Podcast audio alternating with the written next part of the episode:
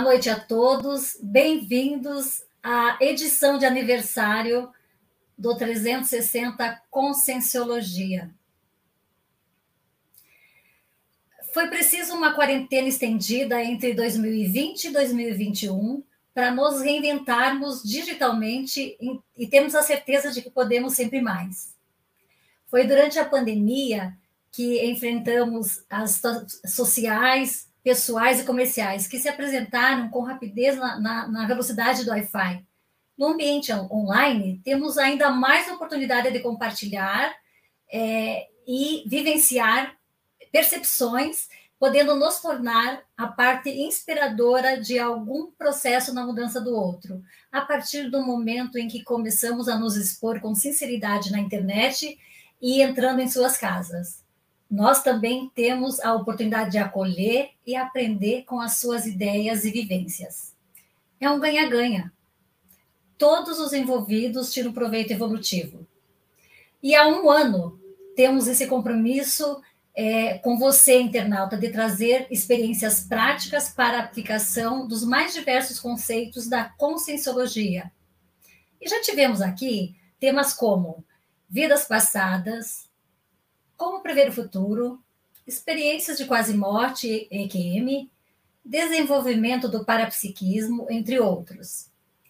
Eu sou Maria Fabres, também voluntária do IIPC, Instituto Internacional de Projeciologia e Conscienciologia, e não posso dar início a esse programa sem antes expressar a minha imensa gratidão, em nome da equipe atual do 360, a Cristiane Batista, que teve a ideia criou o 360. Tiago Cunha, Dani, Marco Túlio, Simone Xavier, Kátia Torres e Rúbia, que ajudaram a materializar essa ideia. Vale reforçar que todos têm acesso aos programas do 360 anteriores através da playlist 360 Conscienciologia no nosso canal do IPC e no YouTube. E para acessar os próximos cursos e eventos gratuitos, você pode acessar o Eventbrite do IPC. E o tema especialmente selecionado para hoje é desenvolvimento do compromisso pessoal interassistencial. Tudo a ver com o nosso momento. Quem vai dividir comigo a apresentação é o Tiago. Boa noite, Tiago. Boa noite, Fabris. Boa noite a todos os participantes aqui do nosso 360, os convidados, as convidadas.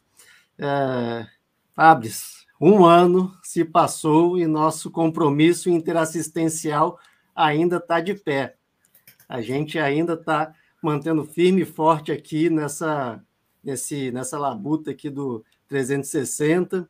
Então, eu gostaria que todos vocês participassem bastante com perguntas, com questionamentos, compartilhando essa live com os amigos e curtindo também. Eu dou uma boa noite aqui aos internautas, Edelar Pruman, que também já até participou aqui do 360. É, um boa noite aqui para Best Band de Niterói. Thaís Tobias, boa noite, de Curitiba, hein? Um abraço aí para Curitiba, as melhores energias para todos vocês. Odete, boa noite, as melhores energias é, e assim vai seguindo. Bom, é, um ano, né? É, só para falar, meu nome é Tiago, e como a Maria Fábio já falou, já venho participando aqui desde que iniciou, mas há uma pessoa que está participando aqui também, que é a Kátia Torres, que ela também ajudou nesse processo do desenvolvimento 360. A Kátia Torres, ela é formada em comunicação social, gastronomia, ou seja, além de saber se comunicar muito bem, ela é, é sabe tudo sobre aqueles detalhes de cozinha, é, fazer a vida um pouco mais gostosa, né? E ela é discente em neurociência. Ela não parou em comunicação social e gastronomia. Agora ela está para a parte da neurociência. Pesquisadora, tenepsista, e professora do IIPC. Iniciou voluntariado em 2000, é, docente em 2003 e TENEPS em 2018. Boa noite, Kátia. Seja bem-vinda. Boa noite, Tiago. Boa noite, Fabris. Um prazer estar aqui em comemoração nesse aniversário de um ano do 360. Muito obrigada pelo convite, estou honrada. Kátia, você iniciou aí o 360 também, você deu muita força para a gente aqui. E como que, não sei se você tem alguma lembrança, né? Vamos é, botar a parte da neurociência para funcionar agora. e como foi sua experiência na participação passada ali, né, nessa questão do 360?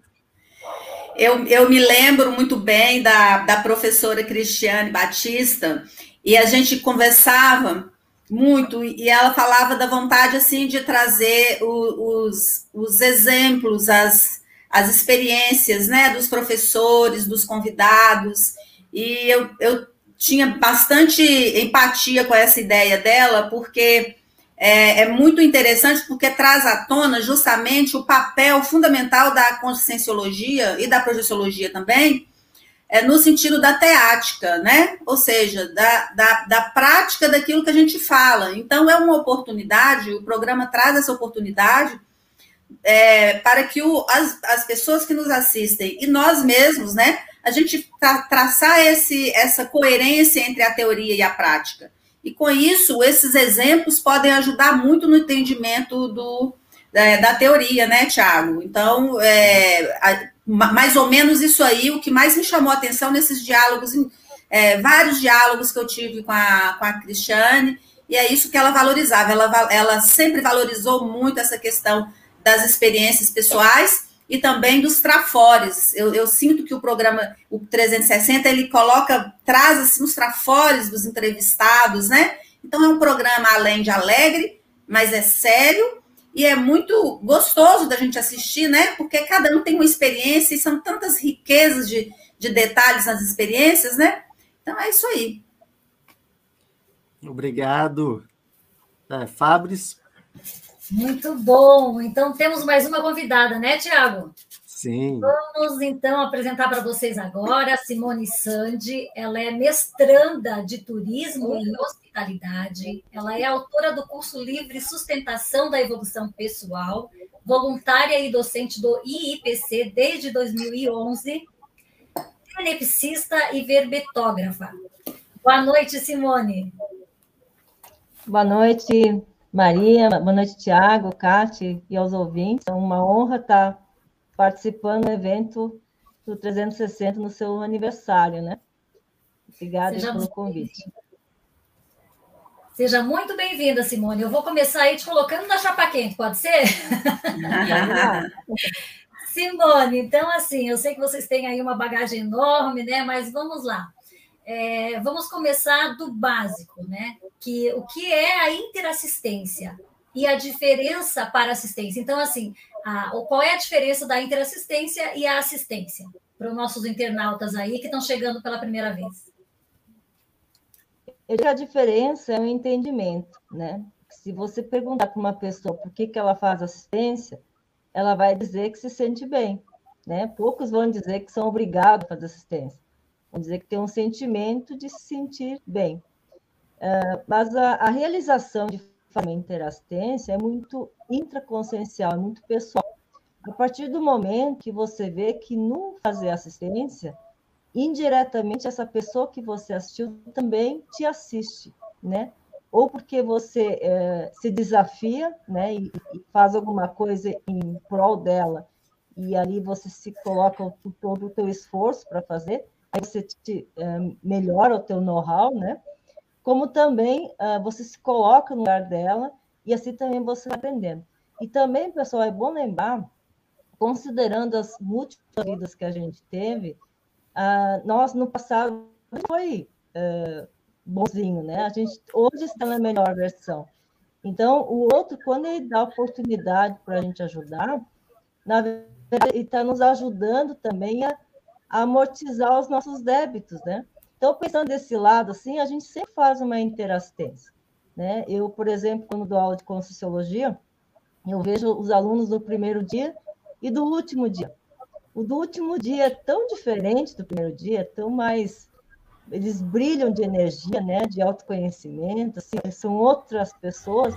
isso me faz sentir muito, muito bem comigo mesmo ter participado e muito grata também a eles por ter dado essa oportunidade de eu participar desse momento deles, né? Eu não sei se é suficiente aí, a Cátia talvez pode complementar alguma coisa. É, puxando aí uma, um pedacinho do que você falou, Simone, é uma, o que eu acho bastante importante no entendimento da interassistência é que ela está muito ligada ao esclarecimento. Então, nós, é, nós fazemos muitas tarefas da consolação, ou seja, a gente ajuda muitas outras pessoas, mas, mas às vezes num nível muito básico ainda. Então, quando nós começamos a, a desenvolver o processo da empatia e entendermos melhor essas relações que se fazem no campo das ideias, das emoções, das energias, a gente é, é, sente aquela é, afinidade no processo da, de. É, não afinidade, mas a gente sente a necessidade de ajudar aquela pessoa e aprender com aquele e aprender com aquela experiência, né? E a partir do momento que nós estamos lúcidos para isso, é uma assistência de alto nível, porque ela promove uma, uma mudança íntima na pessoa que está assistindo e ajuda a outra pessoa que está recebendo assistência. Então, é uma via de mão dupla, né? Isso aí. Exatamente. Ganha-ganha, né? Todo mundo ganha. ganha. Uhum. É, é, um, é um ajudando o outro, como diz a Malu Balona, a professora também aí do, do da Conscienciologia, né? É, é, a interassistência, né? É um, ajuda, é, é um ajudando o outro. A gente estava até conversando nos bastidores sobre essa questão, e eu até comentei uma, uma questão seguinte, que não existe egoísmo absoluto. A gente, em algum grau, tem uma interdependência, em algum grau ajuda uma pessoa. Se a gente pegar até mesmo a questão do nosso alimento que chega na nossa mesa, é, há uma cadeia de processo ali praticamente infinita, desde a da colheita, é, pegar o exemplo do pão, desde do, é, da colheita do trigo, da fabricação das máquinas, da extração do mineral para poder fabricar essas máquinas, até chegar ao padeiro que vai utilizar os ingredientes que já passou por outra é, complexa é, rede de, de insumos e processos.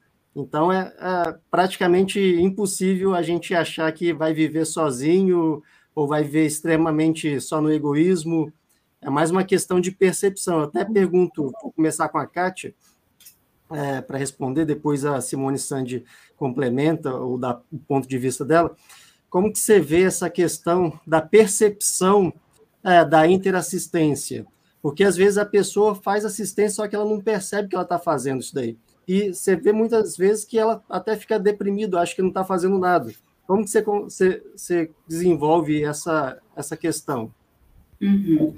Então, é, são, são dois níveis diferentes, né, Tiago, que eu posso perceber assim da, da sua pergunta, né? É, uma é aquela pessoa que, digamos assim, é natural para ela é, ajudar aos outros. Ela faz isso, como, como diz assim, com o pé nas costas, né? Então, ela está sempre ali, é, pronta para fazer uma intervenção positiva, é a primeira a levantar a mão para acudir alguma coisa, alguma situação, né? E, e, isso é muito positivo, a pessoa, ela ter essa tendência a ajudar, né?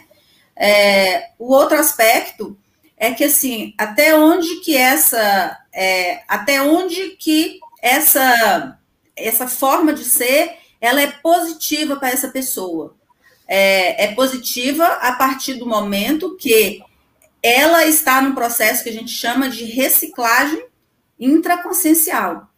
Porque a interdependência é muito sadia, mas a codependência, ou a pessoa que só ajuda os outros e a própria vida, às vezes está né, bagunçada, a pessoa não está acudindo a si mesma, então é, fica, uma fica um déficit nessa, nessa condição. Então, o ideal é a pessoa é, desenvolver o processo da reciclagem intraconsciencial, promover as mudanças para melhor, e nada melhor do que a interação com o outro.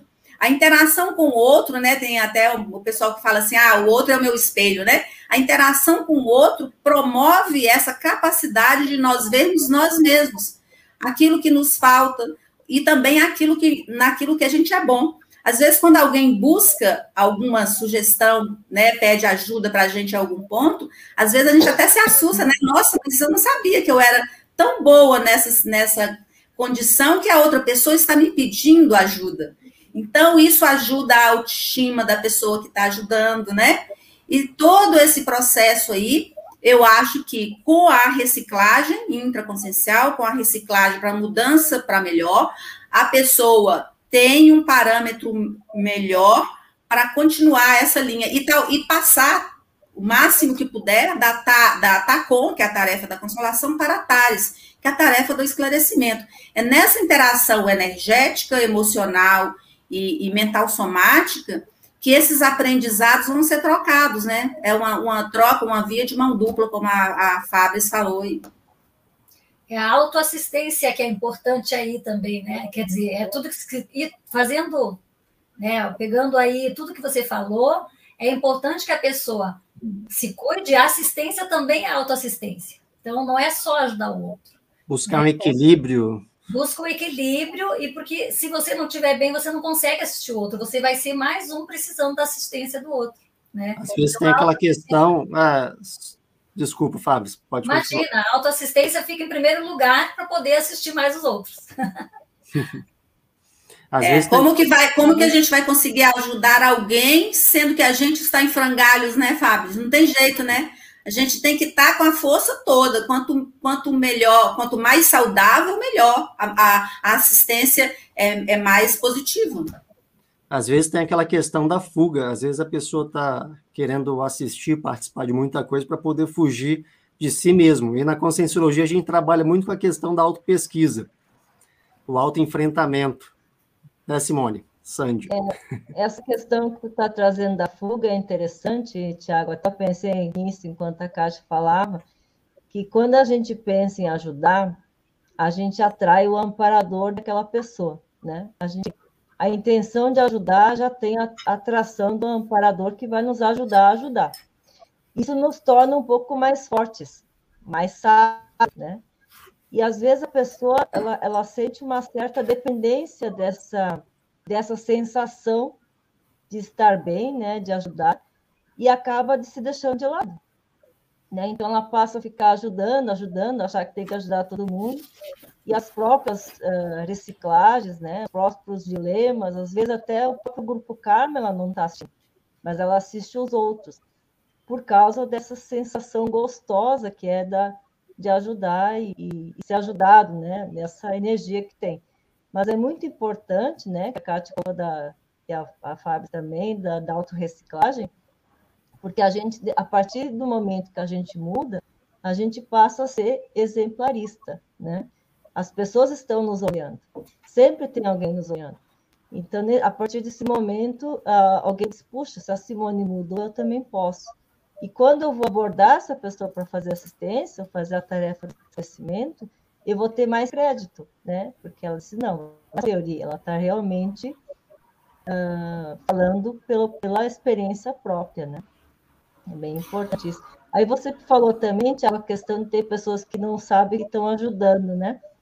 Uhum. A gente tem que pensar que a gente está num planeta hospital, né? Que a gente chama que está todo mundo precisando de ajuda e numa condição que o menos doente ajuda o mais doente. Então, é, eu, talvez não saiba tudo, mas eu posso saber um pouquinho mais do que aquele que precisa da minha ajuda, né? Então, é ser bom valorizar que, que o, o, pequeno papel que a gente faz já é importante. Só escutar uma pessoa já está fazendo parte da, da assistência, né?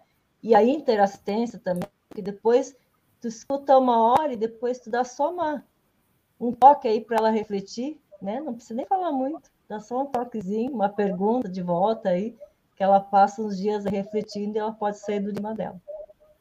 Tem até um, tem uma, um outro aspecto que eu pensei aqui, Simone, é, que tem aquele dizer, né? Muito ajuda quem não atrapalha. Aí eu estou falando aqui da questão que nem sempre a gente pode ajudar. nem sempre a gente dá conta de ajudar. Então, muitas pessoas carregam, às vezes, uma culpa por não ter conseguido ajudar determinada pessoa ou ter feito alguma coisa, e nem sempre é assim. Então, assim, na, na, numa situação dessa, é melhor que a pessoa se, se recolha, que a pessoa cuide de si, para que ela possa ter equilíbrio, inclusive bioenergético, né? Porque às vezes a pessoa vai, é, às vezes a pessoa entra de uma forma ingênua em determinada situação, acha que vai chegar ali, que vai ajudar todo mundo, e ela sai de lá realmente defasada energeticamente, né? A gente sabe também que a gente o tempo todo está lidando com consciências extrafísicas, nem sempre evoluídas, né? Às vezes as consciências extrafísicas, elas têm, têm doenças igual nós temos, né?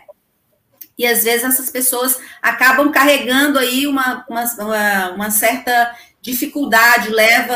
É, leva dessas relações processos, é, energias negativas, por exemplo, né, tóxicas.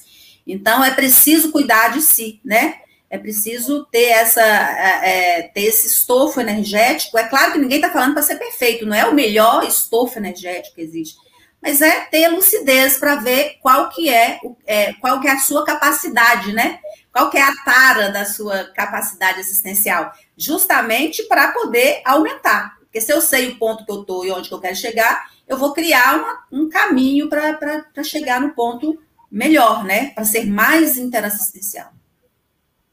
E às vezes, né, Kátia, só complementando, uh, você, sabendo a tua tara, e você quer ajudar uma pessoa, você, você vai delegar, né? Vai sugerir que uma outra pessoa ajude. Então é muito Sim. importante saber o quanto a gente está qualificado, né? Talvez eu possa ser só mediador, digo, olha, não, eu vou poder te ajudar nesse quesito, mas a Kátia, eu sei que pode, que já trabalhou sobre isso. Ou, de repente, a gente coloca na, na TENEPS, né, para mandar energia, não sei se todo ouvinte já ouviu falar de tarefa energética pessoal, que a gente se dispõe, né, todo dia, 50 minutos, a exteriorizar energia junto com o amparador. Então, às vezes, a, a assistência, ela se limita aí mesmo, né? Então, é muito importante a gente saber qual é o nosso limite, qual é o limite do outro, né? E se a gente tem condições de ajudar o outro. Talvez, é que nem você disse, né? Se não pode ajudar, não atrapalha, porque outra pessoa mais qualificada pode ajudar e fazer a interassistência dela que cabe a ela, né? Muito Foi bem bom. interessante o que a, foi colocado desde o início aqui, porque é complexo também, né? Tem aquela questão que, às vezes, a pessoa ela tem tanta predisposição a ajudar, que ela quer ajudar todo mundo, como foi falado no início, que a Kátia uhum. colocou. Mas às vezes aquela pessoa que ela quer ajudar, ela não quer ser ajudada. Então, o fato da outra é, ter né, esse discernimento, né, ter esse feeling para perceber isso e para respeitar o momento daquele outro, também é uma assistência. É uma assistência, né? É, é um tema que se a gente for falando, falando, falando, vem vindo ideias, insights, e é ir para um curso, né? É Sim, é, é bem interessante que você colocou, Fábio, porque a interassistência é um negócio muito complexo. Você permitir que o outro te assista também é uma interassistência, porque às vezes é a necessidade do outro poder mostrar que ah, ele consegue te ajudar a fazer alguma coisa. E isso é bem interessante também. É, e se as, só, só para colocar que me veio agora, Tiago, bem interessante dentro do que você falou. Uma vez eu fiz uma doação, tá? E eu aprendi o César Cordioli, porque o que eu doei não foi usado lá e ficou guardado. Daí ele falou: o fato de eu receber a doação foi uma interassistência para você que precisava doar naquele momento. Uhum. Olha só, eu fiquei impactada, aquele, aquela época, logo que eu tinha entrado na Conscienciologia. E hoje eu entendo essa situação claramente, né? Então, marcou. Agora você falou e puxou. Mas a gente já tem, nós temos perguntas aqui no chat. É, mas primeiro vou dar uma boa noite aqui para o Bruno César, que está no, nos assistindo do Facebook, e a Cassandra Fonseca, que dá uma boa noite aqui ó, a todos, e dá os parabéns. A Tares é, faz a diferença em nosso caminho. TARES, para quem não sabe, é tarefa do esclarecimento. Quando a gente tem a oportunidade de esclarecer as coisas, ficam, realmente fica tudo um, um pouco mais fácil. Mas a gente tem a pergunta aqui da Rúbia, que ela, ela pergunta o seguinte: professoras, o que muda quando assumimos, assumimos o compromisso pessoal com a interassistência. E como faz, uh, é necessário ter alguma espécie de contrato consigo mesmo? Vou começar, sim. Posso começar aqui, Simone? É, Oi, Rúbia, boa noite. Ô, Rúbia, é, o compromisso interassistencial, aí eu já penso que já haja, então, a lucidez que eu falei anteriormente, né, da a lucidez quanto à necessidade da prática da interassistência. Então, quando eu falo de lucidez na prática da interassistência, isso quer dizer que eu já tenho a lucidez que eu preciso do outro para evoluir. Então, não é uma questão mais, não é uma questão de arrogância, de achar que eu vou conseguir ajudar o outro, que eu vou melhorar a vida do outro. Não, é entrar na relação com o outro, é, sabendo que os dois vão ganhar com essa com esse processo e que tanto ele precisa de mim quanto eu preciso dele. Então a arrogância nesse caso, por exemplo, ele não assiste, é, não existe. Então eu acho que quando a gente começa a ter essa lucidez, a substituir essa essa arrogância, ou então, às vezes, nem arrogância, às vezes, assim, a, achar que não consegue ajudar ninguém, né? Ou às vezes é esse medo, ou, ou, essa, ou essa apatia diante da, da responsabilidade de, de, ajudar os outros. Então, eu já estou começando a, a desenvolver esse compromisso. Agora, esse compromisso, ele se mantém à medida, é o que eu penso, tá? À medida que eu pratico a minha reciclagem intraconsciencial. Se eu vou provocando mudanças contínuas na minha forma de ser, melhorando todo o meu processo com as outras pessoas, as minhas relações em casa, comigo mesma, com os amigos, com as pessoas do trabalho, com quem eu não conheço, né? A gente pode analisar assim, como que eu sou na rua, dentro do supermercado, na fila do banco. Isso tudo dá um parâmetro para a gente ver o ponto que a gente está. Então, a partir do momento que eu aprendo com o outro e trago essa experiência para a minha vida e melhoro a mim mesma, aí essa, esse compromisso ele vai tomando mais forma, né? A chegar a um ponto que eu possa estar ajudando um grupo maior de pessoas com a ajuda, por exemplo, dos amparadores extrafísicos. Então, a gente costuma falar aqui, né, na, na Conscienciologia, que onde tem assistência, tem amparador. Onde tem assistência, onde tem interassistência, as equipes extrafísicas e, e, e amparadores vão estar ali trabalhando ombro a ombro, ombro a ombro. Não estou aqui falando daquele tipo de assistência que para resolver o problema do outro. Não, ombro a ombro. Eu entro com uma parte do que eu tenho de bom, o amparador com o que ele pode ajudar ali e a outra pessoa. A relação amplia, né? Então, não sei, Rubens, se eu respondi a sua, a sua questão, se a Simone quiser complementar. É, eu penso que também essa questão da, do compromisso, né, do contrato consigo mesmo, a gente começa ter um pouco de representatividade. O que eu quero dizer com isso? Eu tenho, eu tenho um curso livre, né, como foi apresentado no início, se chama Apresentação de Evolução Pessoal. Até, pessoal, esse curso está gravado no IPC+, né, quem quiser se associar lá, tem outros cursos para serem vistos lá. A partir do momento que eu, eu, eu falo da minha autopesquisa, que eu apresento ela, tem, então, por exemplo, eu também tenho um bebê gente da paz, exemplarismo pela paz. E sou professor de Conscienciologia e outras coisas, eu tenho que mostrar que eu estou fazendo aquilo que eu estou me propondo. Tá certo que quando a gente apresenta uma autopesquisa, a gente não está 100%, né? A gente também está evoluindo junto. Mas no momento que a gente pensa que está pisando na bola, espera aí. Eu tô, eu tô falando da, né? Eu fiz o verbete, eu fiz o curso sobre esse assunto e agora não estou sustentando, não posso, eu vou ter que fazer. Então, isso é um contrato que a gente faz com a gente mesmo para poder aumentar o nível de pesquisa e reciclagem que a gente já apresentou. Então, essa representatividade, como professora, por exemplo, a gente fala que nós somos responsáveis das nossas ações. Aí, de repente, eu me pego me fazendo de vítima. Eu digo, peraí, eu não posso me fazer vítima né? Eu vou, que moral eu vou ter não, quando vou dar aula ou quando vou dar uma palestra é dizer que cada um é responsável pelas suas ações, né? Então, esse é o contrato que a gente faz com a gente mesmo, das, das nossas reciclagem, avançando cada vez mais, aumentando a nossa tara assistencial. Tem um, um, um, um caso, é, um, um caso é, que já me aconteceu, né? Que assim, é, eu tenho determinada pessoa na minha vida que eu, eu sempre tive esse intento assim de ajudar, mas que, que gosto demais da pessoa, né?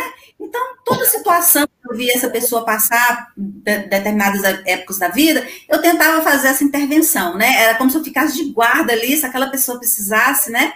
Mas assim, sem lucidez e tal. E, e passou-se o tempo, eu fiz um, um curso, é, um curso tipo esse que você tem, sabe, Simone, que é o seu curso, é, o seu curso livre, né? Então, eu fiz com outro professor, e nesse curso, uma das ideias que veio, né, lá no campo, é, foi justamente assim, essa pessoa, ela não, é, a ajuda que eu posso que eu posso dar para ela é eu pedir ajuda para ela. Ela, ela que, ela que precisava me ajudar. E eu estava sempre me fazendo de forte, como se fosse aquela, né, aquela fortaleza ali, e ela não tinha condições. Então, aí, quando eu abri a, a, a entrei no abertismo, e, e, deixei que a energia dela entrasse no meu campo e ela me acolhesse, a interação assistencial ocorreu. Então, é um aspecto, é, é bem complexo esse assunto, porque a, a, a, casuística né, de cada um é diferente, né? Então, veja, eu, eu consegui promover um processo de reciclagem, ó, de, de reconciliação com essa pessoa, a partir do momento que eu deixei essa pessoa me acolher. Então, é, é um exemplo aí que eu trago aí para vocês. Bem interessante essa, esse exemplo aí que você trouxe aí. Eu queria, gostaria de aproveitar que tem uma pergunta da Edelar aqui, que ela coloca o seguinte: é, quem não exercita assistência consigo, mesmo tem, é, consigo mesmo, tem dificuldade de realizar a interassistência? aproveito para a Kátia já iniciar para depois a Simone é. Assim, ó, já começo assim falando que, que o saco vazio não para em pé, né? Então, se a pessoa não tem condições de, de. Eu lembro que eu fiz um curso, sabe, Adela? Eu fiz um, um, curso que era um curso para. É, chama é, assistenciologia, era um curso para a gente melhorar a performance interassistencial da gente. Um curso muito bom do IPC. E eu fui para esse curso toda, toda. Falei, eu vou chegar, eu vou fazer, eu vou melhorar a minha assistência, eu quero ser uma pessoa melhor, eu, eu quero ajudar, eu quero ajudar. E aí, tô normalmente nesse, nos, nos cursos, assim, eu tenho relativa facilidade para descoincidir, para ter é, para percepções energéticas, e nesse, nesse dia nada. Eu falei, nossa, mas justamente, né, no curso que eu tô com essa intenção e nada acontece, né? E foi assim, ó, acabou o campo, foi uma hora, uma, 50 minutos de campo, aconteceu nada. No final do campo, aí eu comecei a refletir. Aí já vem até a questão que a própria Adela perguntou anteriormente. É, não agora mesmo que ela está perguntando. É, o que que eu preciso fazer? Primeiro, cuidar do soma, do corpo físico. Eu tenho que dar um jeito de praticar uma atividade física. Tem que melhorar a minha alimentação. Então, quando eu começo a fazer isso por necessidade de melhorar a mim mesma, e aí vem o exemplarismo que a professora Simone falou, então aí eu sou capaz de, de realizar essa interassistência. Se não for dessa forma e, e né, dessa forma da gente provocando essas mudanças para melhor, não é existência. Né? Eu penso assim, não sei o que a professora Simone acha. Depois é, é isso que você falou da assistência, começar pelo soma, né, pelo corpo, ele é básico, né? A nossa consciência, ela precisa desse, desse veículo aqui para se manifestar. E o que, que ele precisa? Então, para começar, é importante saber o que o corpo físico precisa. E entra aí, que alimentação, o sono, a dormir bem, tem a questão da pessoa talvez se estressar muito, tem a questão também de ela ter que mudar alguns traços que deixam ela ansiosa. Então, é, assim, ela tem que se focar nela também, até pela questão de ser exemplarista, né? A, a interassistência ela acontece uh, em base também da, do exemplarismo. E até engatando um pouquinho o que tu falou antes, Kátia, que eu acho que entra aqui tem, é a questão da retribuição. Né? Como é bom a gente poder retribuir para alguém que nos ajudou.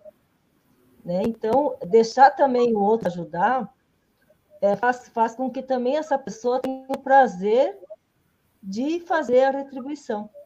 Então, é. essa assistência consigo mesmo, assistência, ajudar o outro, deixar o outro nos ajudar, tu vê, está tudo interligado, não tem como separar isso.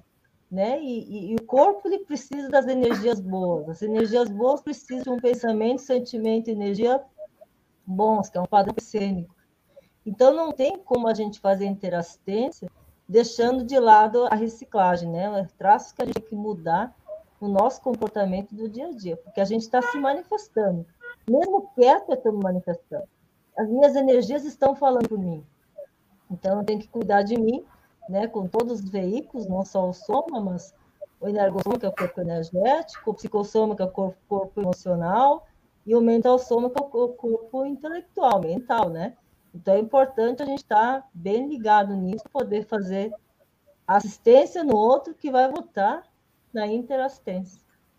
Antes de passar para Maria Fabres, é, só tem uma complementação da pergunta aí dela, que é qual é o travão, o maior travão que dificulta nesse processo?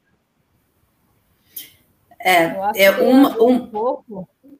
Manda aí, Simone, manda aí. Só que é engraçado o que eu falei antes do poder de fazer assistência. Né? Tá amparado, aí te empodera Aí tu faz a assistência fica toda cheia de vida, mas essa essa manifestação é só para o outro, né? Não é por ti, por ti mesmo. E essa questão de, de assumir os traços, né? Mas aí eu acho que a Kátia ia falar agora. Eu só queria puxar o gancho do, da questão do empoderamento, né? De que as pessoas querem só ajudar o outro e não e esquecem de si mesmo. É, eu, eu vou dar um exemplo para um, um, exemplo de travão. É, eu, eu, eu, a minha autopesquisa, eu estudo sobre a, sobre a questão da, da consciência hiperdefensiva. É aquela pessoa que tem o processo de autodefesa muito, é, muito além do, do, do, que é o necessário, né? Então, isso, por exemplo, dificulta a empatia.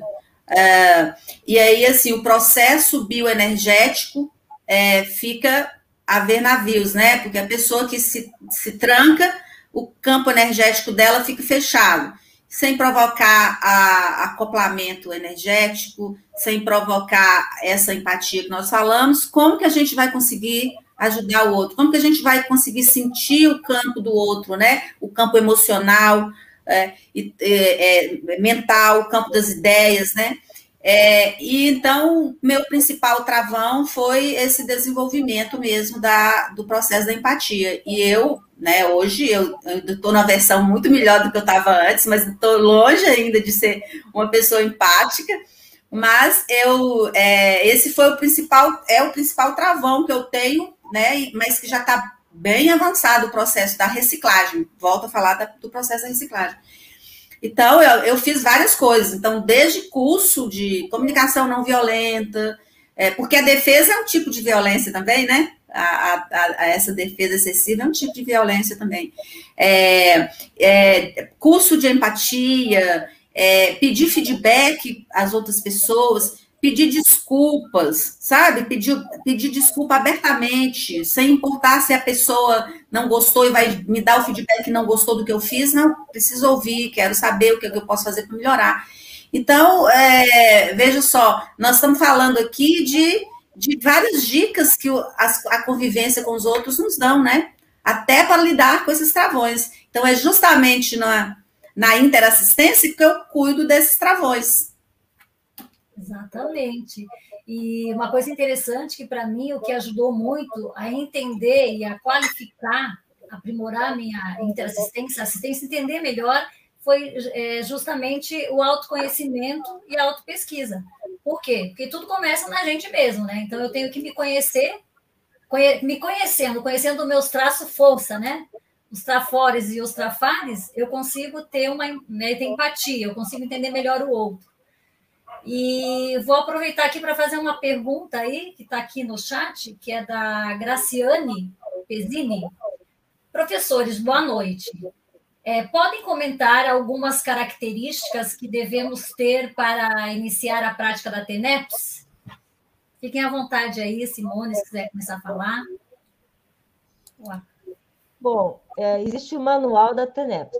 Acho que para começar, nós vamos ter que começar com o manual da TENEPS, né? Aí a Cátia está mostrando. a gente não combinou isso, né, Simone? não combinou, ótimo. Obrigada aí. Esse manual é muito importante, conta até em, em tem download gratuito dele, né? Porque ele mostra algumas uh, otimizações para praticar a TENEPS. Uh, o que também traz como características na prática da TENEPS é a pessoa ver a que ponto ela se encontra na vida dela. Ela pode ter uma situação muito complicada, né? estar vivenciando algum tipo de vício, algum tipo de de fanatismo, um traço mais, uh, uh, mais comprometedor. Né? Então, seria interessante primeiro ela, ela resolver essa, essa questão que está atrapalhando muito ela. Às vezes acontece, né, pessoal, ter um problema financeiro sério, ou um problema de relacionamento com alguém, casos assim mais extremos, né, que demanda muita energia. Tendo tudo isso sob controle, né, e pegando umas otimizações do livro sobre a TENEPS, aí é importante que ela tenha também uma, uma disponibilidade assistencial. A TENEPS, pessoal, ela é um trabalho de ombro a ombro, né? E uma vez era chamado passo para o escuro. Então, eu posso até, durante a TENEPS, querer direcionar as minhas energias por Tiago, por exemplo, que vai que ele tenha me pedido TENEPS, né? Mas o amparador de si, ele vê que o problema que o Tiago me solicitou, essas energias não é para ele, é para alguém mais próximo dele. Então, quem tem a visão mais ampliada de para quem deve ser assistência e de que forma e como, é o amparador. Né? Eu ajudo com a parte de esterilizar as minhas energias, que é do corpo físico, que são mais densas, para que essa assistência seja feita. Então, precisa ter uma disponibilidade assistencial e um pouco sair um pouco do controle, porque ali não tem controle, é um trabalho de dois a dois mesmo. Vocês querem é. acrescentar alguma coisa aí, Kátia? Até, até peguei uma, uma, uma a, o capítulo 19 aqui do teste da TENEPS. Esse teste da TENEPS aqui do livro é muito interessante, né? Tem até o que você falou, olha. Vou falar só uns três aqui, né? Chorar habitualmente uma vez por semana sob alta insegurança e insatisfação. Ou seja, é, a pessoa já precisa ter condições de, de já estar né, num processo de desdramatização das suas próprias questões pessoais. Então, a pessoa que está nesse nível, ainda não é nível de evolução que eu estou falando, não, tá, pessoal? Nesse nível de reciclagem. Então, é melhor que ela cuide desse processo antes de começar a ter NEPS, né? Outra coisa aqui, ó, cultivar a gurulatria de qualquer tipo, né? Então, por exemplo, a pessoa que ainda se apega, por exemplo, a essas questões, né, de santidade, de, de ter um guru, é, essa pessoa não vai conseguir entrar na, na coadjuvância interassistencial com os amparadores. Então, ela precisa tra trabalhar isso, né? Agora, o que eu acho mais, é, talvez mais simples e muito acachapante é a pessoa conseguir parar de pensar mal dos outros, que é muito difícil. Então, assim, se eu pudesse dar um conselho, é, e foi o professor que deu esse exemplo dele na sala de aula um tempão atrás, eu lembro disso até hoje, assim, você consegue é, ficar sem pensar mal de alguém? E se, e se você não consegue, o que, que você pode fazer? O que, que você, você está fazendo nesse sentido, né? Então, é, pensa, vou pensar mal do outro ir para TENEPS, fazer TENEPS é uma contradição, né, gente? Não tem, não, não rola, né? O ideal é ler o manual antes, né, pessoal? É. Vamos mais uma pergunta aqui, Tiago? Vamos lá, Fábio. mais uma? É Manda Marta, mais uma pergunta. Marta França. Todo, todo mundo tem amparador? e o amparador é, fica lá esperando alguém para ajudar o seu, o seu, o seu amparado? É a pergunta da Marta. Kátia, o que, que você acha?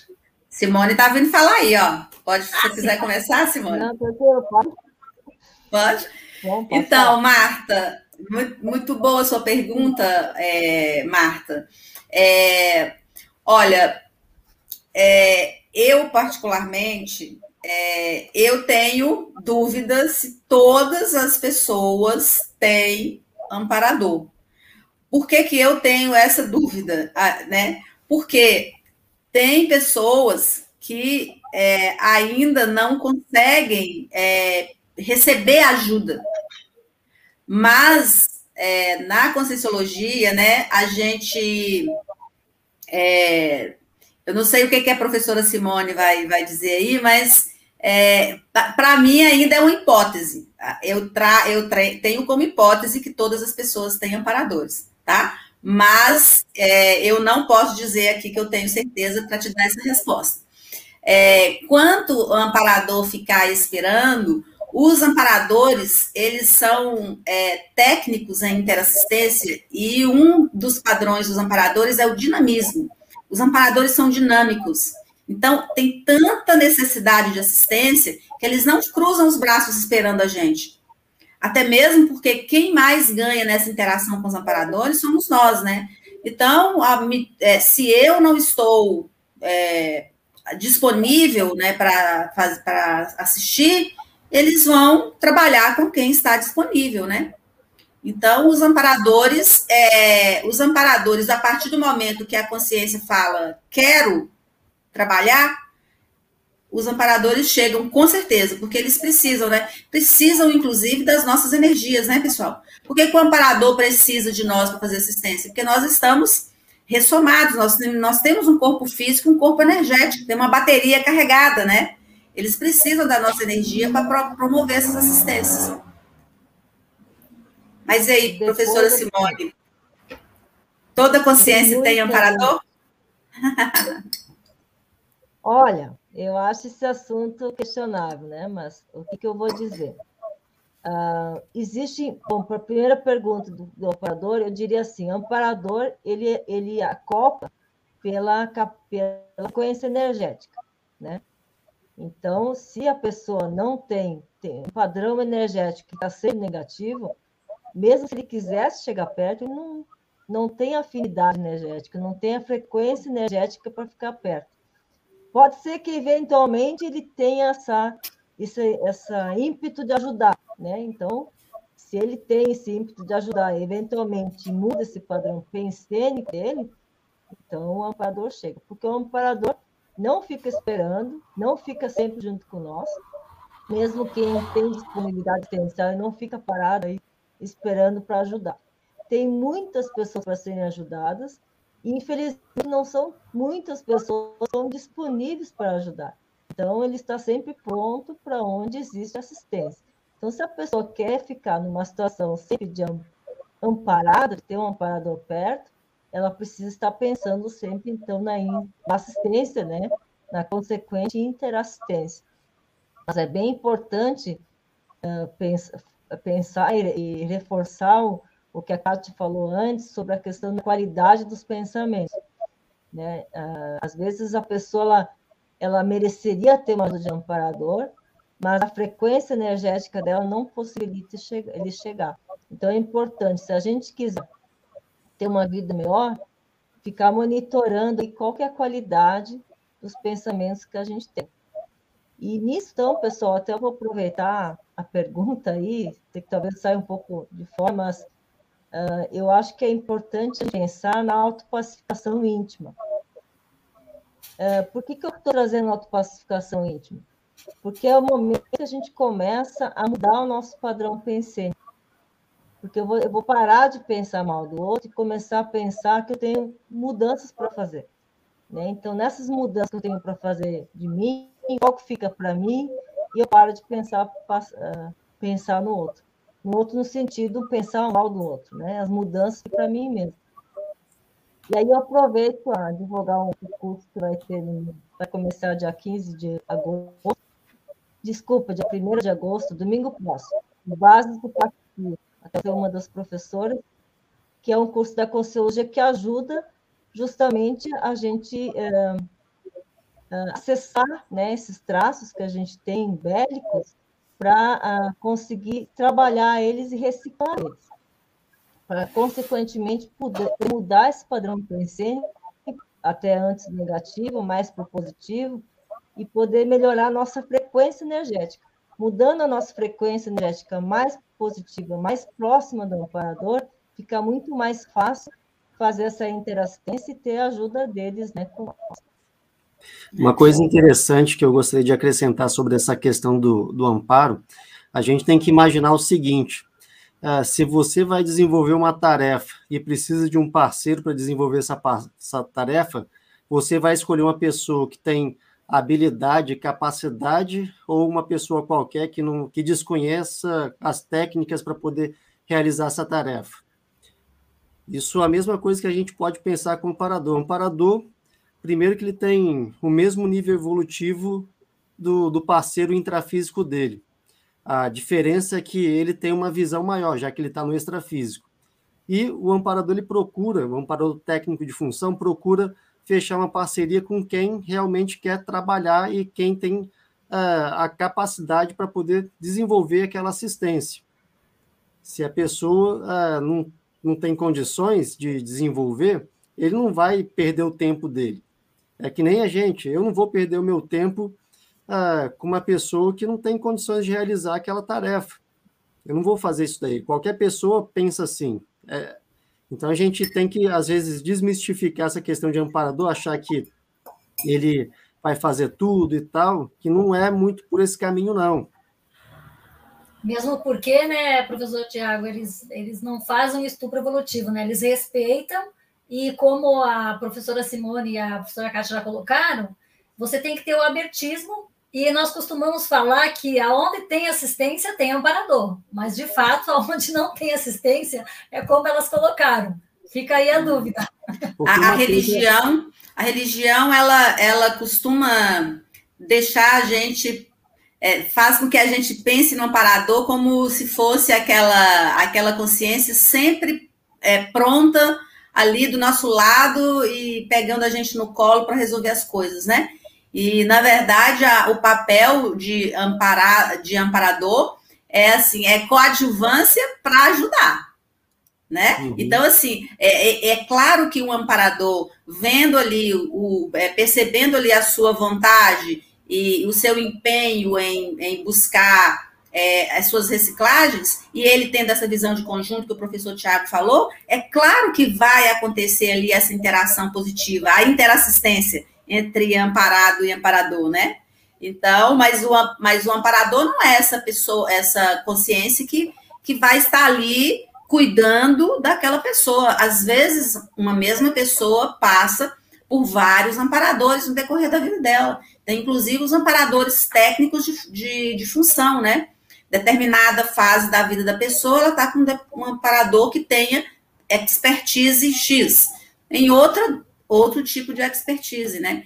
Então, a gente precisa desconstruir essa imagem, essa visão né, do amparador. É muito interessante isso, né? É, que é uma coisa também. Por hipótese, por hipótese, médicos, né, essas pessoas que trabalham muito com assistência, por hipótese, eles têm um parador como a, a Kátia colocou, um paro de função, para aquela função deles, bem bacana. Eu acho que cabe trazer aqui que existe também o guia cego.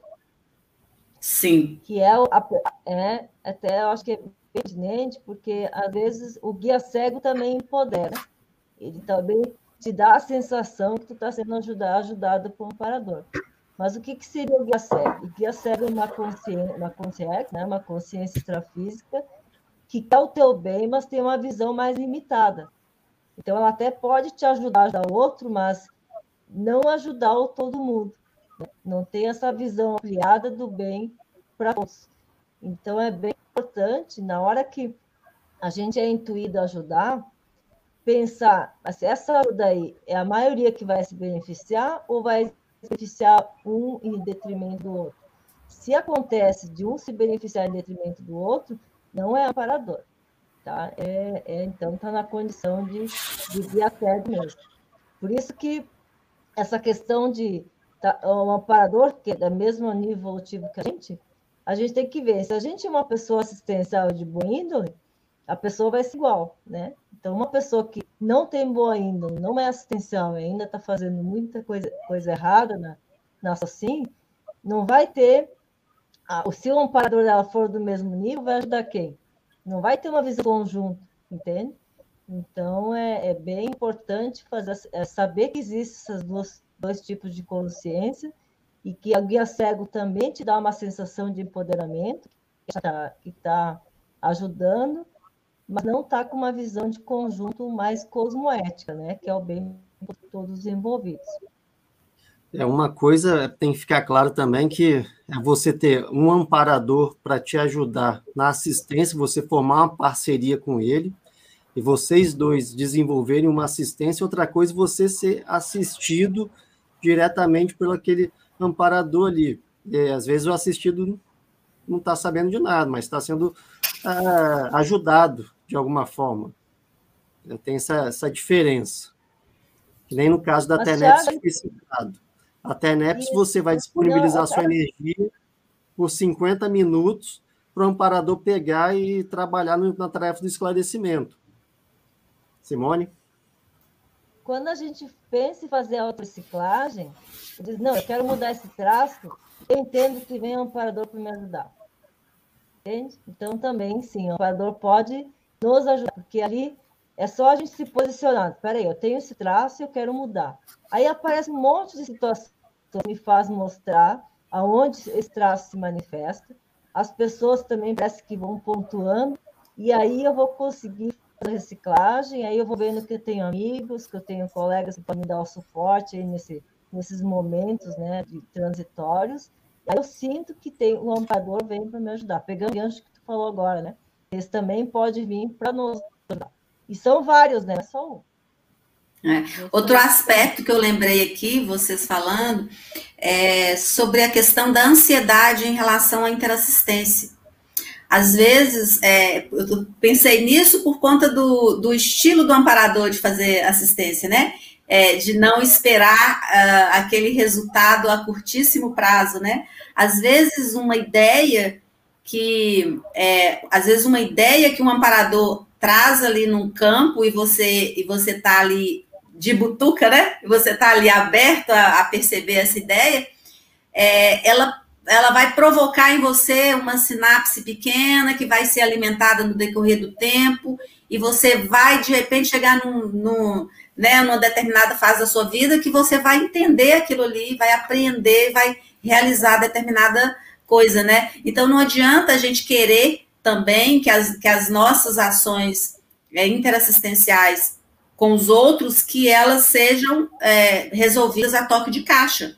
O tempo do outro é o tempo do outro. Eu, eu entrar num, numa interação querendo uma interassistência no tempo que eu acho que a, pessoa tem que né, é, é, resolver aquela situação, não é interassistência, né? Tem essa questão da ansiedade. E a outra coisa que eu pensei aqui, Simone, em relação até ao seu verbete, né, sobre a autopacificação, é que ah, o anonimato, né? Assim, às vezes nós, o simples fato de nós termos higiene consciencial, que as nossas energias estejam bem, que o nosso estado de ânimo esteja pacífico, essas energias já interagem positivamente com as outras pessoas é um tipo de interassistência, tanto para que eu perceba o meu estofo e, né, e que eu possa ajudar o outro, e também para já entrar ali uma sementinha que vai ser plantada ali, às vezes, no, no holopensene de uma pessoa mais beligerante, né? Então, o simples fato de eu conseguir ser uma pessoa mais pacífica já me torna uma pessoa assistencial na prática, porque isso vai com as minhas energias em todos os relacionamentos. Da, da, do atendimento no balcão, numa fila de ônibus, né? Dentro de elevador e por aí vai. É bem interessante é. essa questão que você colocou aqui. Tem uma pergunta da Virgínia Campos que vem do Facebook. Vou colocar aqui na tela. É, como vocês sabem que uma consciência dessomada desenvolve a função de amparador? Uh, Simone, quer começar? Pode ser. Tem um, um livro que o professor Valdo falava muito, que é Sexo e Destino, eu acho, se não me engano, que ele, ele mostra uma situação em que um. Na verdade, desculpa, desculpa. É que o sediador virou amparador, isso é, é, uma, outra, é uma outra questão. Assim, ó, uh, não tem como, eu não, não tenho como saber. Talvez uma pessoa que faz alguma assistência, alguma projeção lúcida, possa ver uma pessoa que dessomou a amparar a outra.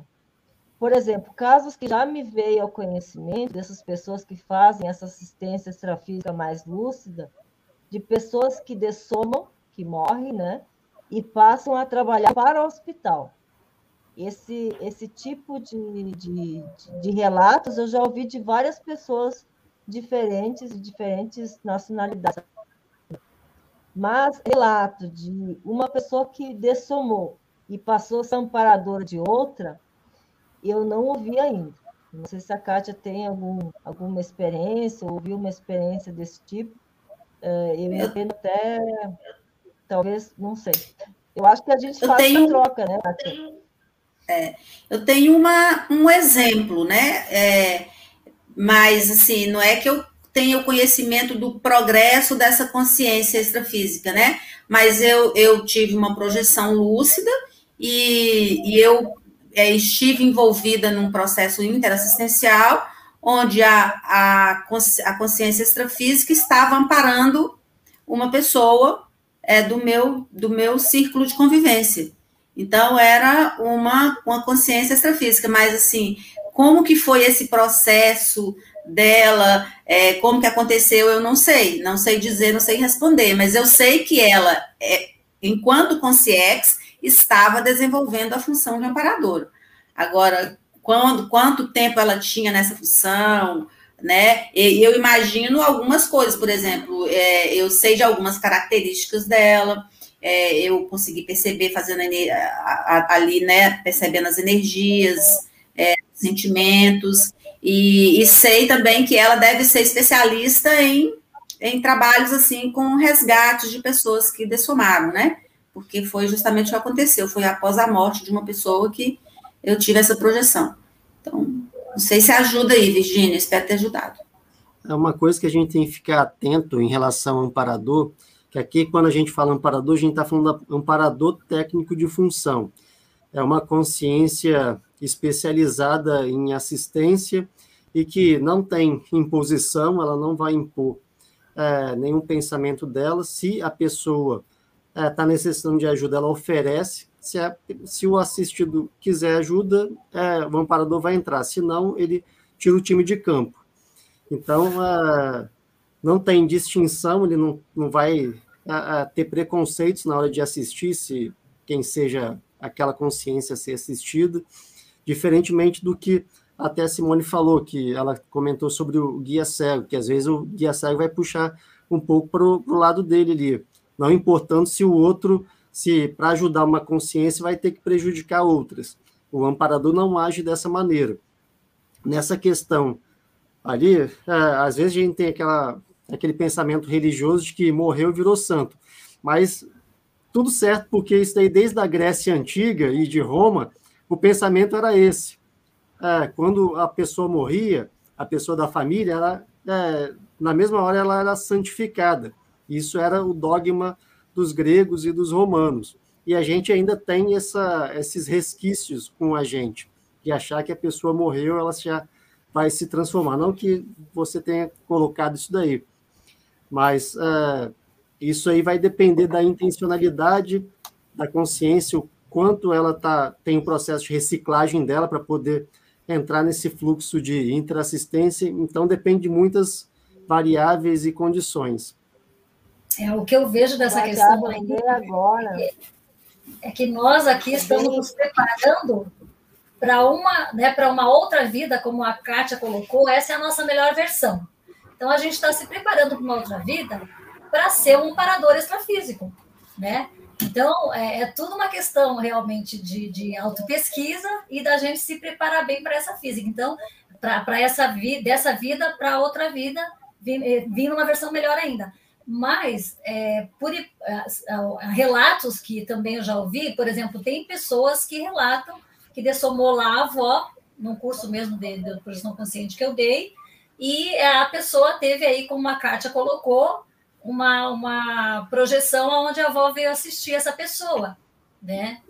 E, e, eu já tive sonho também com pessoas que dessomaram, porque a gente tem o amparador extrafísico, que é o amparador desse que pode ter dessomado é, um parente ou não, ele não vai escolher vir assistir aqui no intrafísico só os parentes, mas pode ser sim.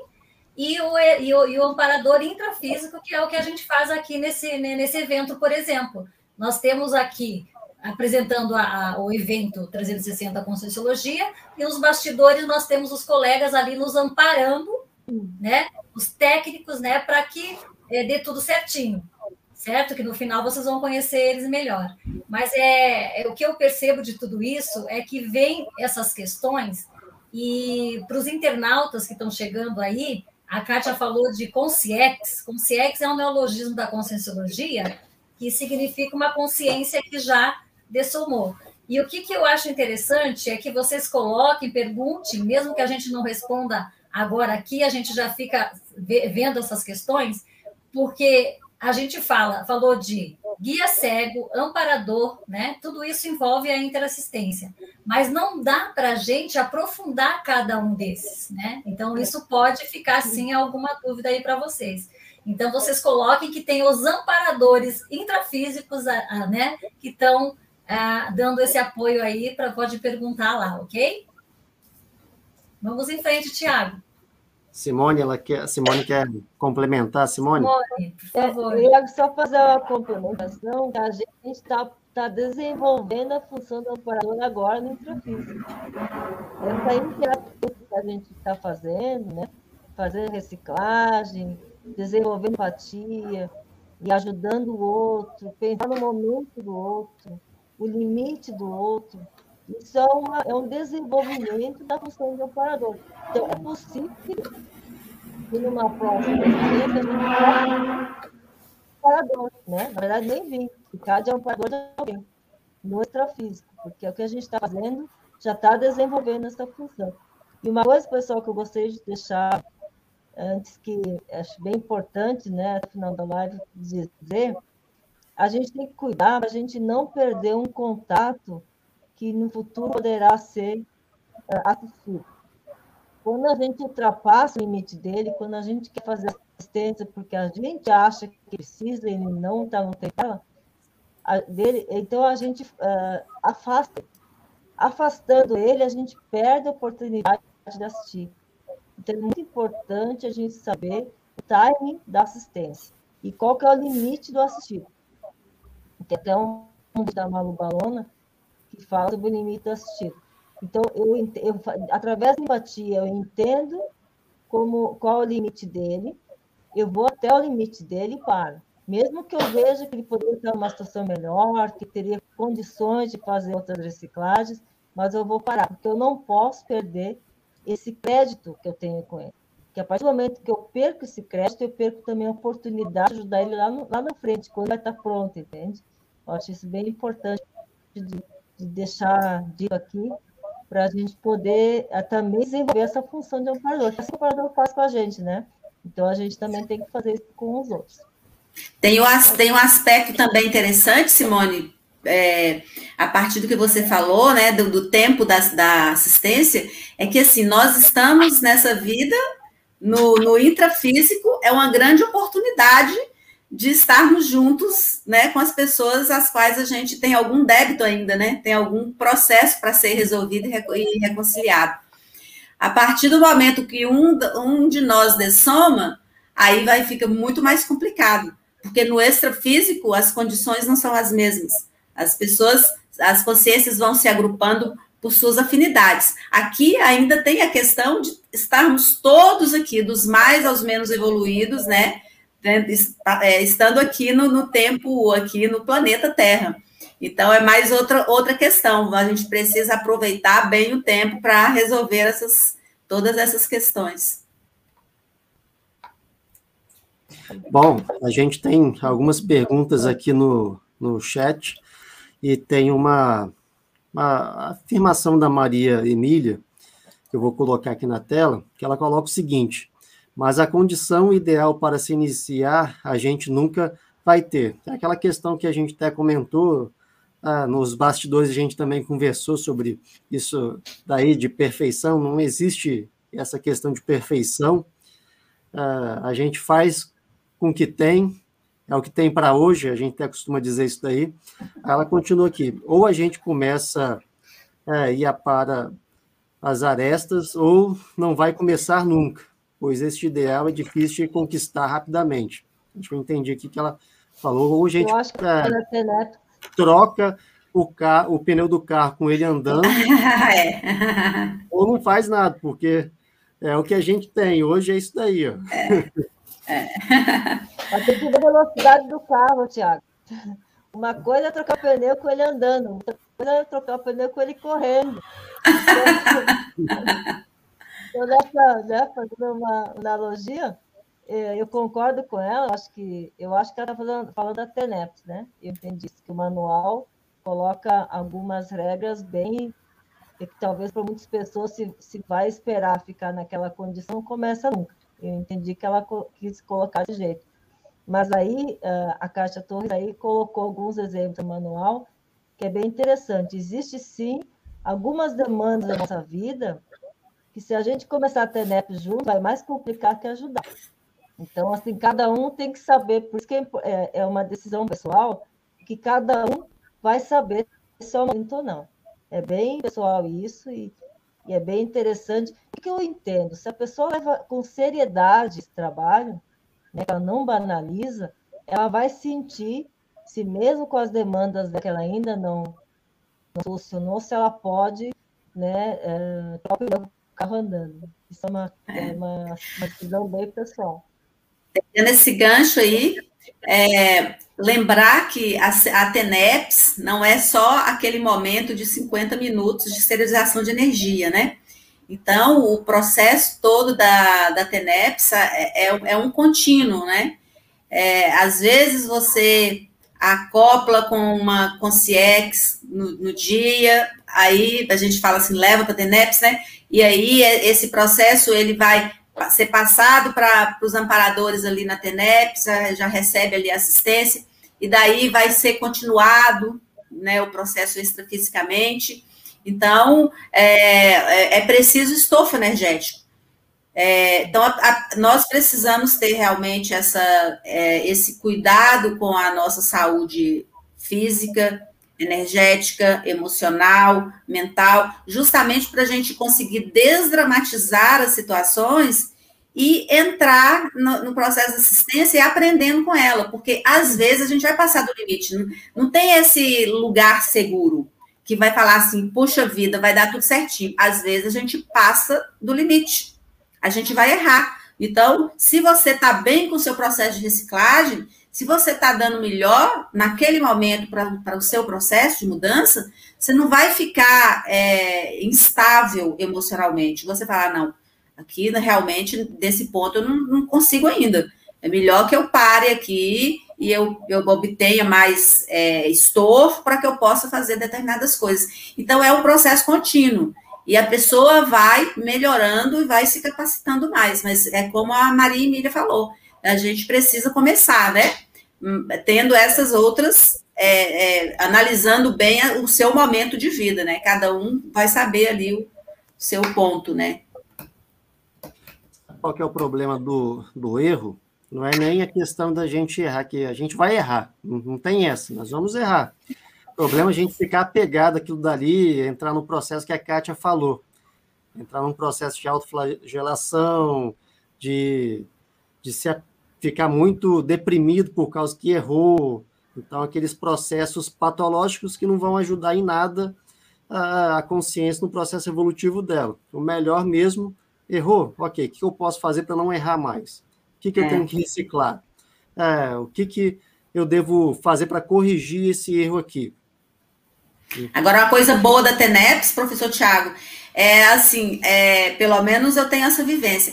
A gente normalmente, com esse tipo de, de amparo que temos na TENEPS, normalmente a gente vai no, no, no, na nossa condição.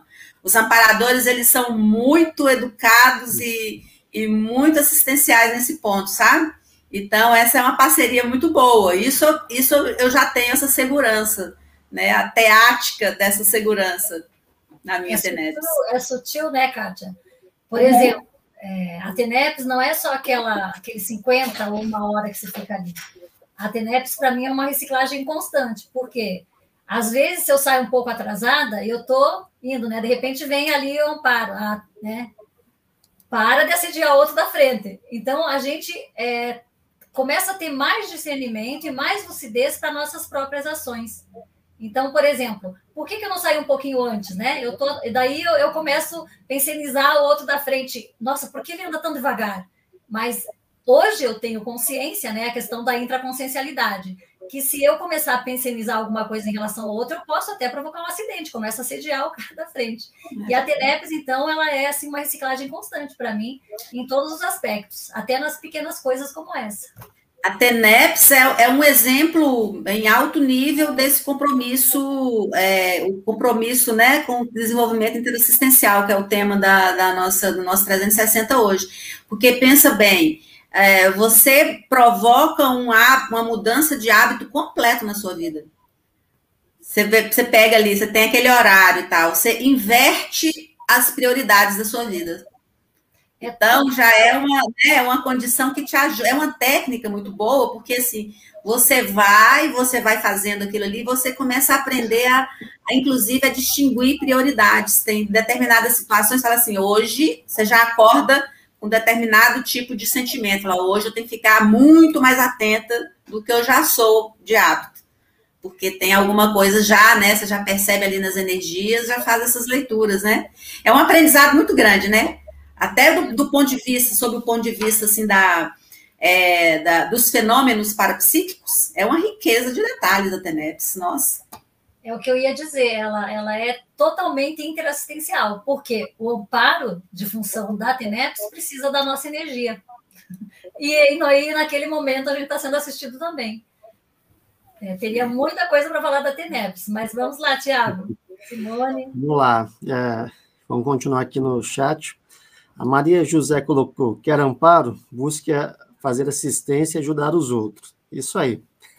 Quando a gente busca entrar nesse processo, nesse fluxo interassistencial, o amparo aparece. A gente tem a pergunta aqui da Edelar, nossa amiga. Ela coloca o seguinte: há assediadores técnicos que se fazem passar por amparadores e utilizam o ego e a ignorância da consciência desavisada para seduzir. Qual a diferença entre amparador, amparo e assédio? É. Essa diferença entre o amparo e o assédio, que eu. São muitas diferenças, né? Mas o que eu acho que seja mais relevante, né? É a não intrusão. O, os amparadores, é, eles não praticam a intrusão, eles não, não querem fazer, encucar você, não querem fazer você tomar uma decisão e tal, eles te ajudam de outra forma, eles te ajudam é, trazendo luz para determinada situação, trazendo conhecimento, né? Para que você possa fazer aquela análise, né?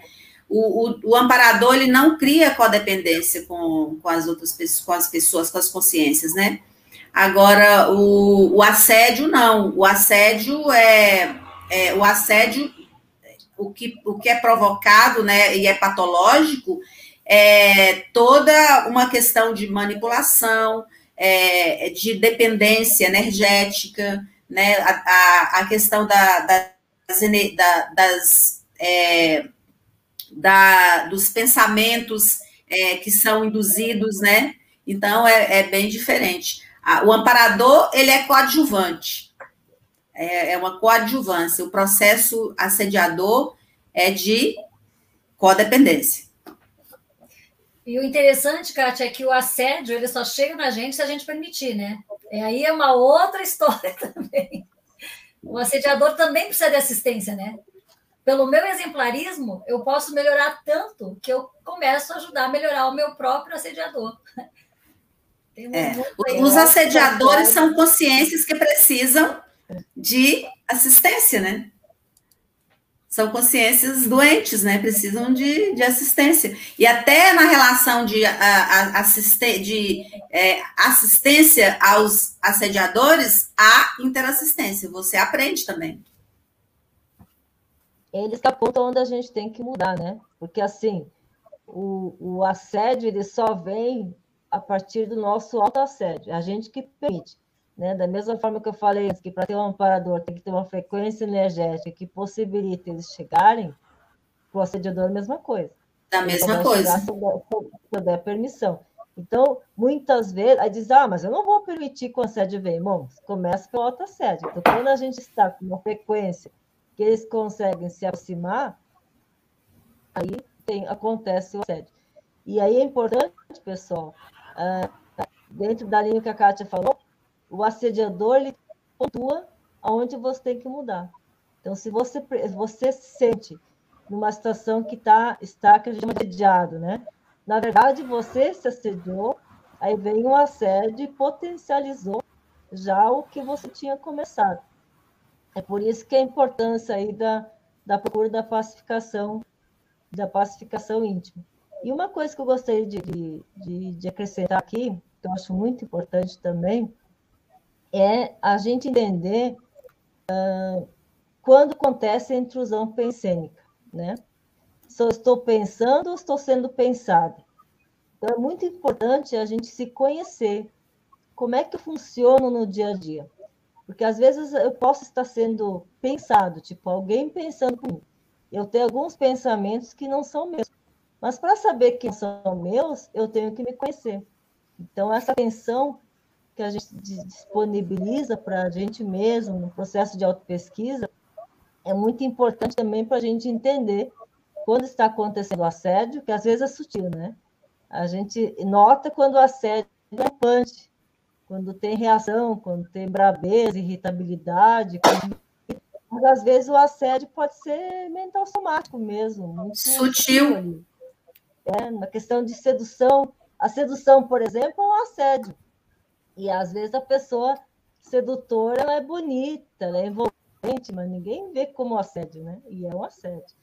Então é bem importante esse autoconhecimento para saber quando essas outras consciências aparecem, a gente valorizar ou, ou não, né? Valorizar o comparador e ser um assédio, poder assistir ou se autoassistir primeiro para depois assistir o assédio, é bem, é bem ampla aí a, a discussão.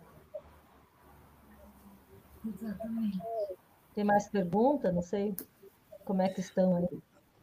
Bom, tem uma aqui do Joaquim Júnior, que ele pergunta uh, como que a gente pode reconhecer uma consciência que dessomou, que agora ressomou novamente, voltou. Como que a gente pode reconhecer a consciência através das vidas sucessíveis? É, eu é, diria é pela... Pode falar. Pode falar. Vai, Simone.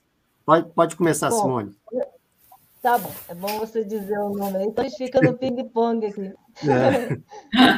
Ah, é, tu vê que é importante né, a, a gente conhecer também o outro. Né? Por exemplo, a, a, o comportamento, o temperamento da pessoa não muda. Então, ela vem com outro corpo, com outra fisionomia, até mesmo outro gênero, né? Ela era homem e passa uma outra vida com isso pode acontecer. Mas o temperamento dela é o mesmo. Então, você pode reconhecer a, essa consciência que ressomou se você conhecer bem o temperamento dela antes. Mas depois, assim, para ter certeza que é aquela pessoa, né, eu acho que tem que ter muito estudo aí. Que se parte para uma hipótese, depois a gente vai observando, e mesmo se for dito, né, de repente, uma pessoa tem uma projeção que, que a informação foi dada, uma consex pode passar informação, é sempre bom utilizar o princípio da direção discordância.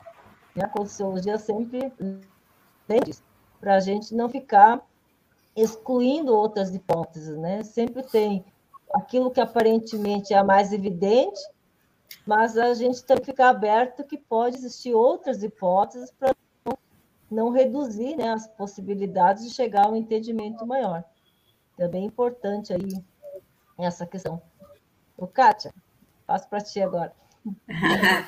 É, então, pensei aqui, Joaquim, na sua pergunta, e eu, eu assim, eu faço uma coisa, quer ver?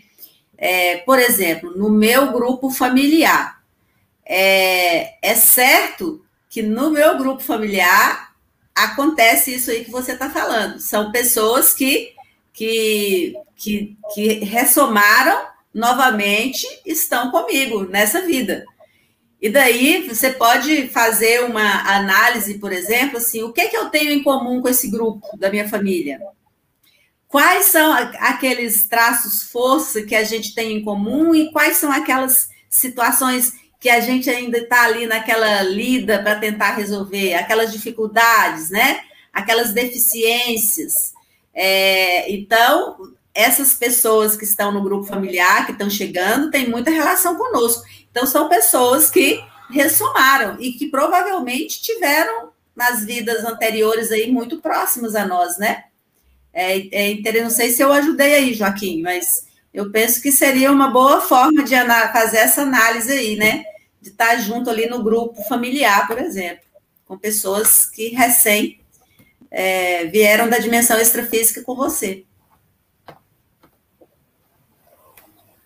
Fabris aproveitar aí, né, para aprofundar essa questão aí da nossa vidas passada, né? Por hipótese, né, como a Kátia colocou, o nosso familiar. Eu tenho aí o meu filho, que tive aí uma projeção, mas para mim está claro, lógico, o meu filho tem tudo a ver com o meu nono, que dessomou quando eu era muito pequeno. Para ter uma ideia, ele é meu filho e ele tem a cabeça mais retrógrada do que a minha, no sentido de é, algumas coisas. Eu sou gaúcha, nunca tomei chimarrão. Meu filho não nasceu no Rio Grande do Sul, onde meu nono viveu.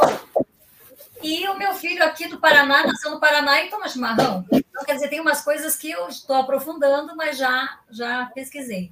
Mas é, é só a gente olhar ao, ao redor, né? Porque, por hipótese, a gente vem nessa vida para acertar alguma coisa com alguém que a gente já viveu no passado, não é isso?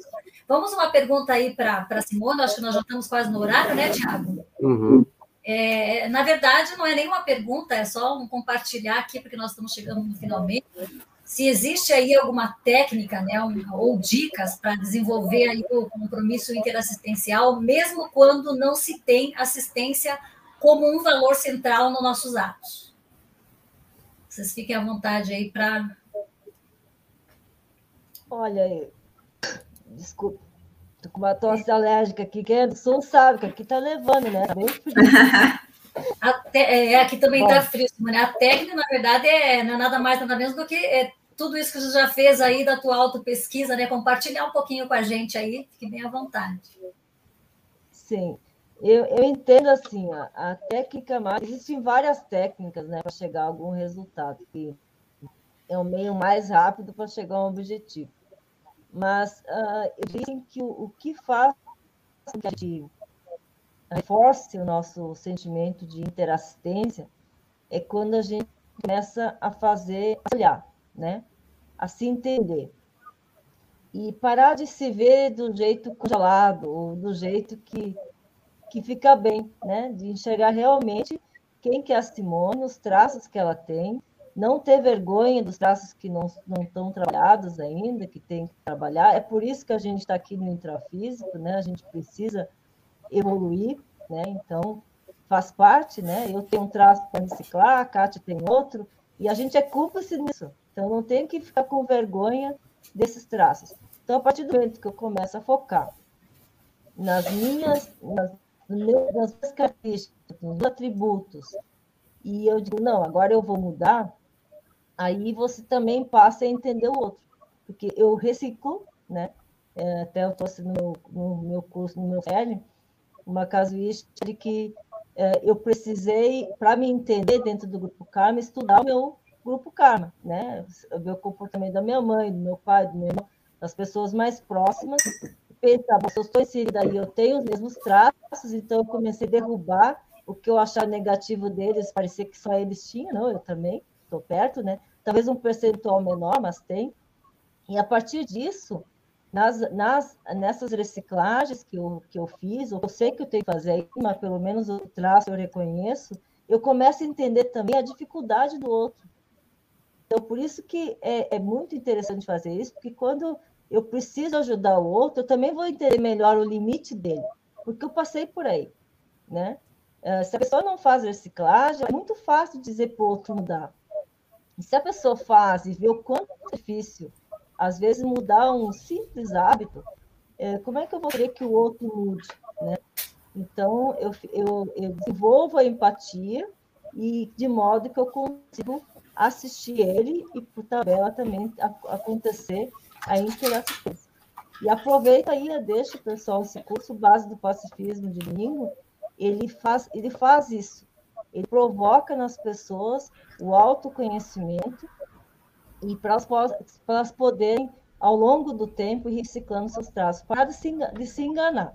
Eu sempre digo, a gente pode enganar os outros, mas nunca se enganar. Quando a gente se engana, ah, vai demorar muito mais para a gente poder uh, fazer as reciclagens, fazer a mudança e também ser melhor assistência, né? melhor assistencial. Acho que essa é eu, eu gostaria de deixar uma dica aqui, tipo dever de casa, para quem puder ler esse, esse capítulo 40 do Projeções da Consciência, Evolução Grupal. Tem muito a ver com o que nós falamos aqui. É bem curtinho, é uma página e meia, né? E a evolução grupal, o professor Valdo, que é 14 de novembro de 1979, ele conta, ele encontrou com uma consciência, uma consciência extrafísica, e houve ali uma, uma conversa sobre essa importância da interassistência. Vale a pena é, visitar esse, essa, essa projeção do professor Valdo. Muito bom. Muito bom. Bom, gente, eu sei que o papo tá bom, é, temos ainda mais considerações aqui no, no chat, perguntas, é, mas nós estamos chegando no nosso final de programa. E, primeiramente, gostaria de agradecer muito é, as convidadas, a Kátia, a Simone, por aceitar participar aqui do 360 e compartilhar as experiências. Fica meu agradecimento e agradecimento em nome de toda a equipe e agradecer é, a todos os participantes. A gente vai chamar eles daqui a pouco aqui na tela para poder fazer a participação final e é, perguntar se as professoras gostariam de dar alguma, algum recado final, é, falar as últimas considerações, Kátia. É, eu, a, a última pergunta que foi feita aí, é, eu penso assim, olha, é, a pessoa que começa a ver os seus valores atuais sem, sem drama e, e coloca um objetivo para melhorar, para estar numa situação mais pacífica e, e saudável, é, o caminho mais o caminho que, que é mais eficiente é pela interassistência. Se no início não tiver ainda esse gosto de, em fazer, vai conseguir ter esse gosto, porque é inevitável que a interassistência não provoque isso nas pessoas, né? Como a professora Simone falou, né? É, é, recompens, é recompa, recompensante fazer assistência, né? É, as pessoas sentem prazer, com certeza. Muito bom. Colocar, então, vontade, a intencionalidade, que é muito importante, e a auto-organização, né? Que envolve a é. auto-pesquisa. Eu quero aproveitar também o momento para agradecer muito Simone Sandi, Kátia Torres, é, pelo abertismo de vocês, pelo bate-papo gostoso de vocês aí. É isso aí. Com certeza ficou aí, né? Um, um, uma reflexão para todo mundo e a gente está à disposição para sempre estar tá é, assim, é, é, apresentando esses temas, tá bom? Eu quero bolo agora. Quero bolo. Simone, Simone, suas considerações. Também agradeço o convite, né? Foi muito prazeroso aí dividir a, a tela com vocês, né? Com a Kátia, o Thiago, Maria. E o que eu quero dizer é experimente, tenha suas próprias experiências, experimente fazer assistência, que você vai gostar e você vai ver que o, o quanto é grande essa interassistência e essa postura íntima, sabe? De é, tentar falar, eu vou lá fazer uma interassistência. Tente fazer isso, que vocês vão ver que é, vocês vão notar também quanto essa assistência é benéfica para vocês. Então, a autoobservação, gente, é difícil não ficar sem falar. Autoobservação, né? A uhum. interassistência, ela está na casa de cada um de nós. Se você olhar, a tua mãe que faz almoço, como o Tiago colocou no começo, né? Olhar ao teu redor, sempre tem alguém fazendo alguma coisa para você. Então, começa ali na tua casa, né? O Tiago colocou restaurante, colocou muito bem mas ali dentro da tua casa você já vai poder ver que a interassistência ela tá ali. Agradecer, né? Agradecer, né, Fábio? Agradecer gratidão, o almoço, né? gratidão. gratidão. A gente veio uma sociedade de, de cooperação, né, gente? É. Apesar dos pesares, mas nosso padrão, é, Thomas Hobbes, nisso daí eu discordo dele, porque na guerra de todos contra todos, não, é, é cooperação, senão a gente não chegaria nem nesse nível evolutivo que a gente chegou até agora. Bom, é, mais, um, mais uma vez o agradecimento e agradecer aos internautas que enviaram a pergunta. E agora eu vou chamar a nossa equipe aí que está nos bastidores, mandando as melhores energias para a gente é, desenvolver essa live. Começar chamando a Rosângela. Rosângela? Olá. Rosângela Boa noite. Rosângela. Tudo tá bom? Muito bom. Tá Obrigada, Rosângela. Esse laringe chakra e esse dinossauro cheio de energia que nos ajuda bastante aqui com ideias, com é, a parte da, da estrutura do programa. A Simone Xavier, essa daqui é a Xavier, lá de Minas Gerais. Doce pão de queijo para gente. De Belo Horizonte, Belo Horizonte. Belo Horizonte. Simone, agradecimento aí, Simone Xavier, agradecimento aí pela força, Simone sempre é, ajudando, tá desde o início também do 360, é, colocando sua energia para poder acontecer esse programa, aí é, arrumando pessoas para serem entrevistadas, organizando, enfim. A Rúbia, Rúbia, chega junto aí. Tá com um bolinho. Olha o bolo aí. A Rúbia está preparada. Isso mesmo. Apresentadora e, e prepara nossos roteiros aqui, porque sem os roteiros, a organização da Rúbia fica difícil. A gente se situar aqui, ó. né, Rúbia? Obrigado aí. Rúbia também está praticamente desde o início, né, Rúbia? É. Sim. Praticamente é, o João Paulo. João Paulo? É de BH também, João Paulo? Sou de BH. Boa noite, pessoal. Boa noite, João. Paulo. Que ajuda aí com, com as energias, com todo o processo, dicas, enfim. E faltou esse pessoal de Minas aqui, você vê que o pessoal de Minas aqui está em peso, né? E, e precisa de aquele docinho de leite, sabe? Goiabada, aqui, goiabada, goiabada cascão. É aquele queijo Minas, é lógico. A Dêmia. Dêmia. Grandes amparadores aí, Grande amparador aqui também do nosso 360, sempre ajudando, tá desde o do início aí, praticamente. E agradecer também o Cleverson, que não pôde estar aqui, né? Cleverson, é, é, o filho inteligente. e, o, e o Flávio, e o Flávio que ajuda também na questão da equipe, né? E as artes, né? Faz as, as artes, artes. aí. O Flávio não está aí também? Não, ele acho que não está aqui, não. Mas fica as palmadas para ele, então. Fica as palmadas para ele. Palmadas do bem. Palmadas do bem.